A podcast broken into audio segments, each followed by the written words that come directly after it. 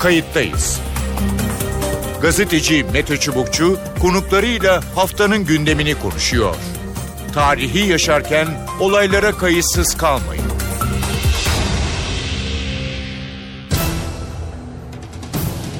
İyi günler bir kayıttayız programıyla daha karşınızdayız. Tarihe ışık tutmak ve olan biteni anlamak için önümüzdeki yarım saat sizlerle birlikte olacağız. Ben Mete Çubukçu. Türkiye ve dünya günlerdir IŞİD'e yönelik operasyonları konuşuyor. Amerika Birleşik Devletleri Irak'ın ardından menzil değiştirdi. Suriye'deki Suriye'nin kuzeyindeki IŞİD mevzilerini hedeflerini bombalamaya başladı. Washington'a çekirdek koalisyonda yer alan Arap ülkeleri de destek veriyor. Hava saldırılarıyla IŞİD zayıflatılmaya askeri hedefleri biraz daha zayıflatılmaya çalışılıyor. Ancak Pentagon e, ve uzmanlar bunun sanıldığı kadar yani IŞİD'in tamamen ortadan kaldırılmasının kolay olmadığını da söylüyorlar. Peki Türkiye ne yapacak ya da ne yapıyor? Bir hafta öncesine kadar Türkiye IŞİD'le mücadeleye açık destek verme izleniminden kaçındı. Haklıydı konsolosluk personelinin kurtarılmasıyla yani rehine krizinin bitmesiyle Ankara tavır değişikliğine gitti. Cumhurbaşkanı Tayyip Erdoğan Türkiye'nin operasyonlara askeri lojistik gereken her türlü desteği verebileceğini söyledi. Şimdi yanıtı aranan soru şu verilebilecek desteğin mahiyeti ne olacak? Tampon bölge medyada konuşulduğu gibi ya da güvenli bölge kurulacak mı? Burada kimler görev alacak? Sınır hattında yaşananlar çözüm sürecini nasıl etkileyecek? Bugünkü kayıttayız da işte bu sorulara yanıt arayacağız. İki de konuğumuz var. Telefon diğer ucunda Soli Özel var. Soli Özel, Kadir Has Üniversitesi öğretim üyesi ve köşe yazarı. Soli Özel hoş geldiniz kayıttayız programına. Merhabalar, iyi yayınlar. Teşekkür ederim. Malum e, son dönemin e, gündemi ve bundan e, sonra bir süre daha, uzun bir süre daha gündemimizi oluşturacak. Suriye'deki gelişmeler, Irak'taki gelişmeler, Amerika'nın hava saldırıları, Türkiye'nin cephenin neresinde olduğu ya da olmadığı. İlk soruyu oradan sorayım. Türkiye cephenin neresinde şu anda? Çünkü ilk başta içinde değiliz diyor. En azından askeri olarak fiili alanda ya da havada. Ee, şimdi bir yerine yerleşti. Ee, nereye yerleşti ne dersiniz? Şimdi daha tam nereye yerleştiğinin bilindiğini sanmıyorum. Ben bakarak e, bu cevabı vermemeye çalışayım. Şunu demek istiyorum. Şimdi benim e, Obama'nın e, işte bu harekatı açıkladığı günden beri yaptıklarına, ettiklerine, söylediklerine baktığımda ve özellikle Birleşmiş Milletler'de söylediklerine hı hı. şunu görüyorum. Amerika Birleşik Devletleri bir kere Obama yönetimi ya da en azından başkanın kendisi çok uzun zaman bu işe bulaşmamak için direndi. Evet. Sonunda bu rehinelerin öldürülmesi üzerine hem hı. kamuoyunun havası değişti hem Şahinlerin baskıları üzerinde kaldı fakat e, sadece bunlara bunlar nedeniyle yapmadı yapmadı sanıyorum yaptığını e, aynı zamanda da hı hı. bölge ülkeleri şu bölgedeki bir hiçbir problemi kendi aralarında çözemiyorlar. Ve bu nedenle ben e, bu seferki koalisyon denilen birlikte hareket etmede Arap devletlerini onlar açısından çok riskli olmasına rağmen ön safta ortaya çıkarmış olduğunu düşünüyorum. Yani Obama'nın E, bu ülkeler içinde bir tehdit oluşturan e, İslam devletine karşı bir Amerikan harekatını ancak onlarla birlikte yapmayı kabul etmiş olduğunu düşünüyorum. Bu nedenle de genelde hiç ortalığa çıkmayan körfez ülkeleri ortaya çıktılar. Evet. Kimisi işte bombardımana katılmıyormuş, kimisi katılıyormuş filan ama fark etmez şu anda iş onların da üzerinde. Dolayısıyla ben e, çünkü e, dünkü bir şey, evvelsi günkü Birleşmiş Milletler konuşmasında şöyle bir not var. Küreselleşmeden yararlanıp oradan edindikleri zenginliği çocuklarına küreselleşmeyi yıkmayı öğreten adamlara aktaranlara da aktaranların iki yüzlülüğüne de son vermek gerekir diye. Hı hı. Bunu nereden okursanız okuyun. Bu IŞİD gibi örgütlere Arap ülkelerinden devlet düzeyinde değilse bile bireyler düzeyinde giden büyük kaynaklara evet. atıfta bulunuyor ve her halükarda bunların işini kolaylaştıranlara atıfta bulunuyor. Ben dolayısıyla Türkiye üzerindeki baskıyı da benzer bir şekilde okumamız gerektiğini düşünüyorum. Hı hı. Uçuşa kapalı bölge IŞİD, IŞİD'le ilgili bir şey değil. Çünkü o IŞİD'in elinde bildiğim kadarıyla uçak uçak falan yok. Ee, o, o ancak Suriye rejimine yönelik bir şey olabilir. E, dikkat ederseniz Rusya'dan öyle çok büyük bir ses çıkmadı. İranlılar da Amerikalılar bizi aradı dediler. Yani e, İranlı şey İranlıların ve Rusların en azından zımnen onay verdikleri evet. bir harekat oluyor şu andaki. Eğer siz bunu uçuşa kapalı bölge filanla süslemeye kalkarsanız sanırım e, Rusya'dan İran'dan büyük tepki gelir ve herhalde uçuşa kapalı bölge için bir BM Güvenlik Konseyi kararı gerekecektir. O karar da çıkmaz diye düşünüyorum. Hı hı. Dolayısıyla yani bunun herhalde hukuki e, siyasi işte organizasyonla bağlantılı pek çok e, boyutu vardır. Bu sefer belki gerçekleşebilir. Şimdi benim anlayabildiğim kadarıyla bu nasıl bombardıman yaptıklarıyla yana baktığımda takip edebildiğimce birinci hedef bir kere e, IŞİD'in etrafa saldırmasını engellemek. Evet.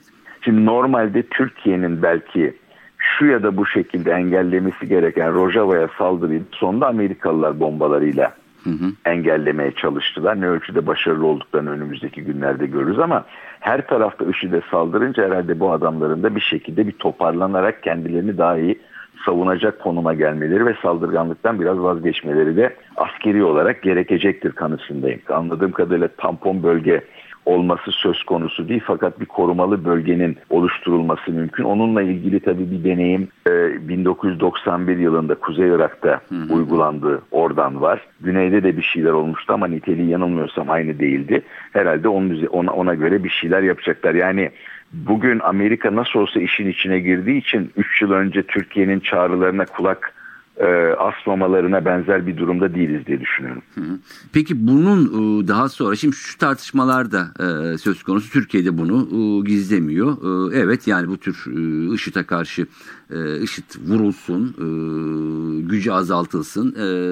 Toplumsal olarak destek azalır mı azalmaz mı onu tabii ki zaman gösterir ki bu muhtemelen hemen kesilecek bir şey değil ama daha sonrası ne olacak diyor Türkiye bir yandan da.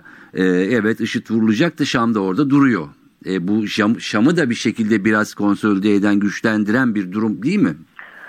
E, öyle de yani her şeyi sırayla yapmak gerekiyor. Tekrar ediyorum Şam'ın bugün hala daha doğrusu Şam'daki rejimin bugün hala ayakta durmasının en önemli sebebi Rusya'nın diplomatik olarak ve belki de biraz silah açısından İran'ın ise tüm gücüyle bu rejimi desteklemiş olması. Bundan ilk siz e, kendiniz çok oralara gidip geldiniz. iki buçuk sene önce e, rejimin çok da e, sağlam durduğunu düşünen kimse yoktu. E, sonunda Kudüs Tugayları İran'dan gitti. Hızbullah e, Lübnan'dan geldi. Dünya kadar da ölü verdiler ve rejimi ayakta tutmayı becerdiler.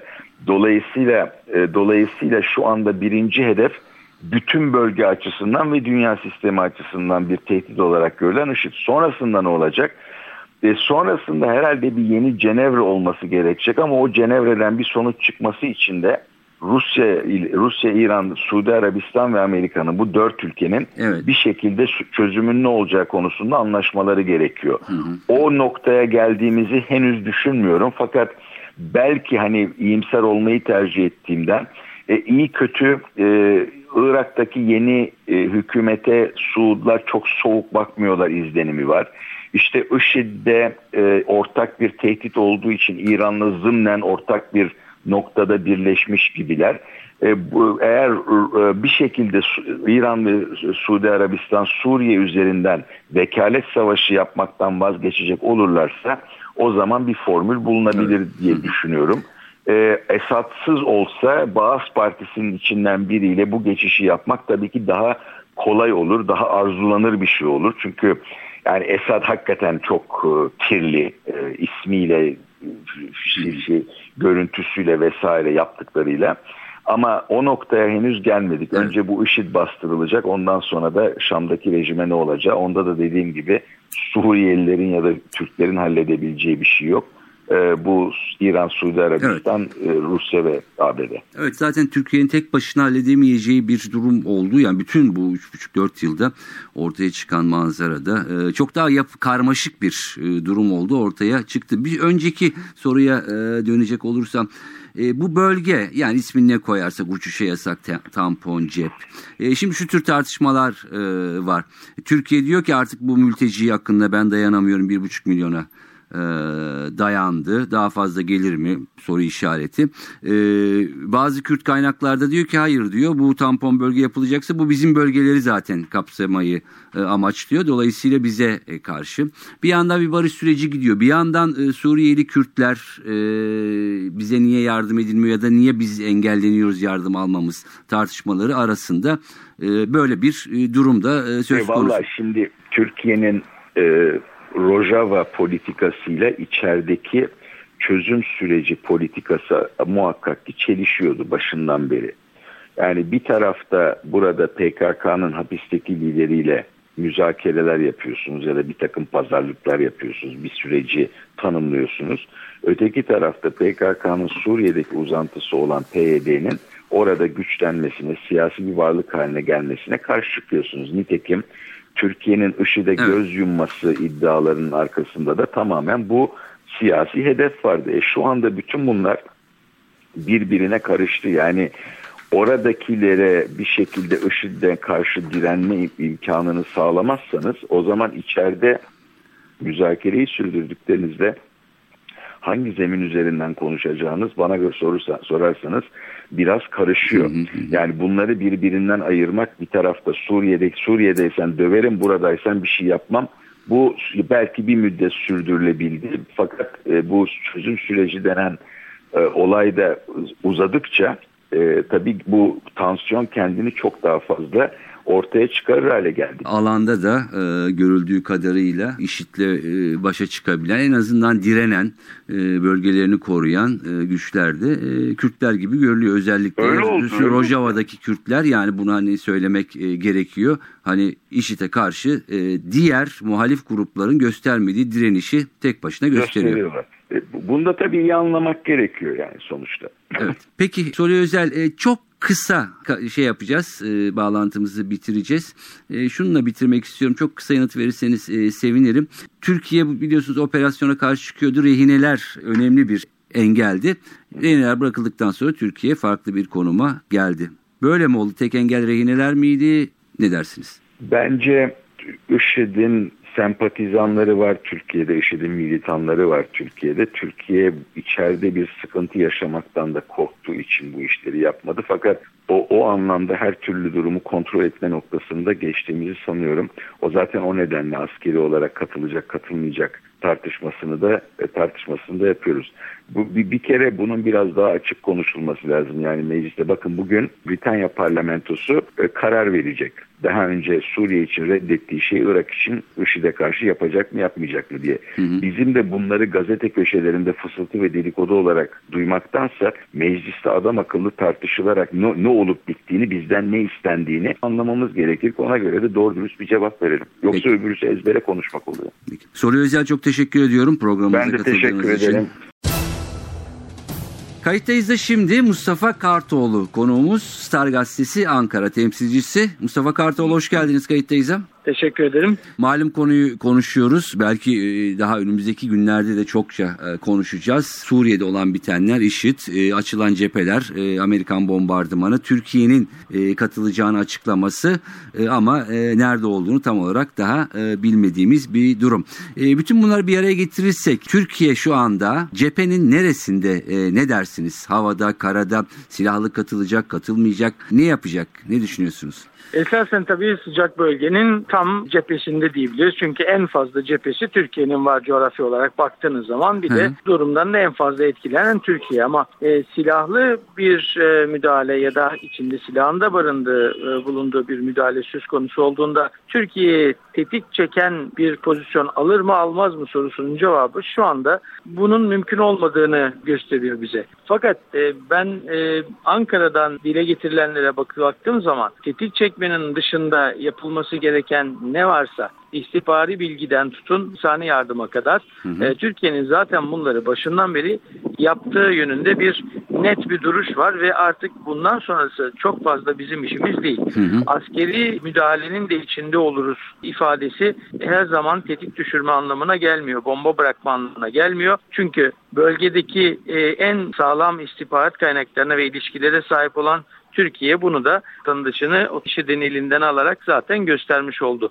Dolayısıyla bu güç silahlı güçten tetik düşürmeden çok daha önemli güçlü ya da en azından onun kadar önemli ve güçlü. Bu argümanın e, aslında yavaş yavaş giderek daha fazla yerine oturduğunu e, görüyorum ben Ankara'da. Şimdi rehinelerden e, bahsettik. Türkiye'nin e, elini bağlayan önemli bir unsurdu. Kurtuldular, kurtarıldılar. E, ne dersiniz? E, sadece rehineler mi e, Türkiye'nin elini e, bağlıyordu? Çünkü daha sonra rehinelerden sonra Türkiye farklı şeyler söylemeye başladı. Yoksa Amerika ya da başka başkentlerden farklı baskılar mı oluştu? Ne dersiniz?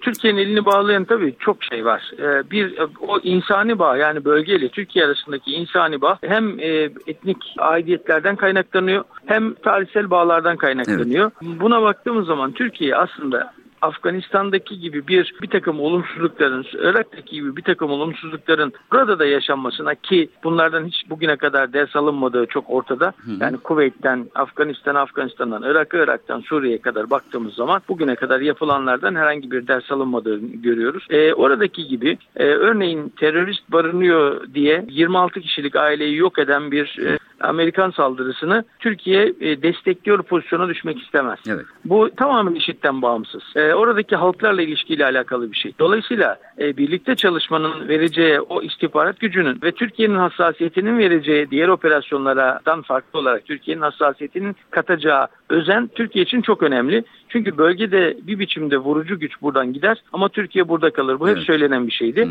hı. E, bunun dikkate alması çok önemli. O bakımdan IŞİD Türkiye'nin hassasiyeti sadece IŞİD yüzünden, IŞİD'in elindeki rehineler yüzünden değil. E, o belki işin hani e, biraz daha tepesiydi, koçbaşı gibiydi ama onun altında çok daha farklı hassasiyetler var ve Türkiye bu konulardaki haklılığını tartışma konusu etmiyor. İsmin ne koyacağımız tam olarak da belli değil. İç, e, güvenli bölge deniyor, güvenli cep deniyor, tampon deniyor.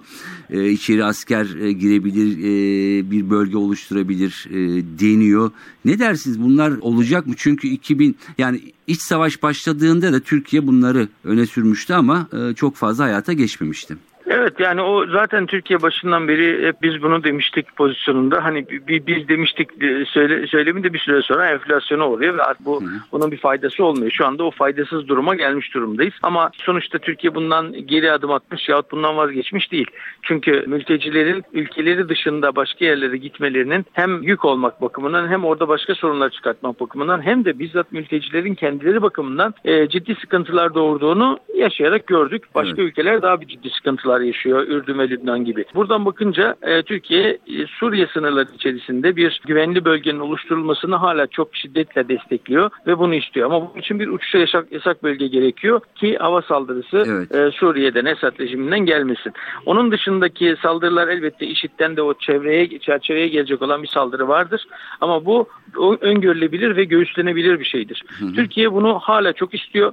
Bölgenin uluslararası bir barış operasyonunca e, kontrol edilmesini istiyor. Aksi halde herhangi bir grubun, herhangi bir silahlı grubun bugüne kadar silaha sarılmamış bir insanların, aşiretlerin bulunduğu bir coğrafyada evet. eline silah alan biraz da eğitimli bir grubun her istediği her bölgeyi ele geçirebileceğini de gördüğümüz için yakın zamanda herhangi bir grubun bir yerlerde oldu bittiyle alan işgali yapmaması adına da bunun çok önemli olduğunu düşünüyor. Bu Türkiye'nin o bölgeyi işgal edeceği anlamına gelmiyor elbette. Tarihimizde böyle bir şey yok doğal olarak ama güvenli bölge meselesi hem e, mültecilerin hayat şartları e, hem de e, diğer ülkelerdeki diğer ülkelerde mülteci olman, olmanın getirdiği sıkıntıların ortadan kaldırılması hem de bölgenin yani sabah erken kalkanın evet. hakimiyetine geçmemesi adına çok önemli ve Türkiye zannediyorum en önemli e, baskı noktalarından bir tanesi bu. Bunu uluslararası topluma bastırıyor. Uluslararası toplumda Türkiye'yi biraz daha silah eline silah almaya yönetmeye çalışıyor. Ama ben Türkiye'nin yine silah alacağını düşünüyorum. Peki buradan devamla yine e, aynı konuda. Şimdi Suriye'de Kürtler ya da bu işte Rojava denilen e, bölgeyle ilgili sormak istiyorum.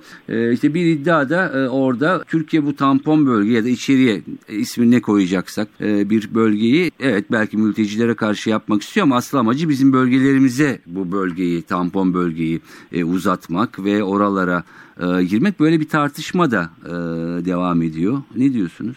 Türkiye'nin bir bir bölgeyi işgal etmesi gibi bir durum bugüne kadar olmadı. Bundan sonra da olacağını zannetmiyorum. Kaldı ki e, buna e, buna izin de verilmez. Yani izin verilmezden kastım aslında doğru ifadesi şu olur. Hı. Uluslararası toplum böyle bir şeyi istemez. Onların istemediği bir şeyi de Türkiye'nin yapması e, hayli zor. Bir de yerel halklara rağmen bir yerde bulunmanın da bir yerde barınmanın da e, mümkün olmadığını hepimiz biliyoruz. Hı hı. O bakımdan e, bir e, demin bahsettiğim sınırlar içerisinde bir bölgede bir güvenli bölgenin e, olması belki bu propagandanın arkasındaki işareti e, sebebi de bize gösteriyor. E, ben propaganda de, değerlendirmesini yaptığımı da bu arada tekrar altını çizeyim. O bölgede bir güvenli bölge oluşup bir bir şekilde uluslararası belki yani 20 ulustan oluşmaz ama 3-5 ulustan da oluşsa hı hı. bir uluslararası güç tarafından o bölgenin güvenli bölgenin korunması halinde oraya örneğin PYD gibi, örneğin PKK gibi ya da e, diğer IŞİD gibi başka örgütlerin e, alana hakimiyetinin ya da IŞİD sonrasında alana hakimiyet e, kurabilecek grupların haliyle işine gelmiyor.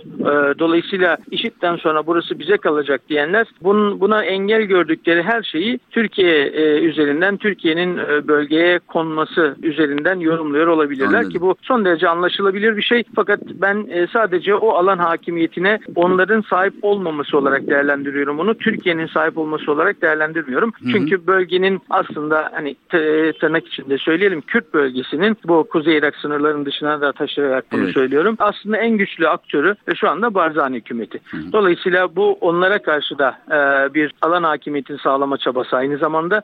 O, dolayısıyla Barzani hükümetine karşı da belki Türkiye'ye yönelik böyle bir e, tepki de var. Ama sonuçta e, orası dediğim gibi erken kalkan e, örgütün e, hakimiyet kurabileceği bir alan olmaktan gözden çıkartılmalı. Peki. E, son şunu sormak istiyorum. Kulislere de siz yakınsınız. Özellikle bu çözüm süreci yani İmralı, Kandil e, biliyoruz bu görüşmeler e, devam ediyor. Ve Türkiye'nin e, Suriye'de Kürtler yani orada e, işte PYD ve silahlı kolu YPG var. Yani e, evet. e, PKK menşeli kuruluşlar.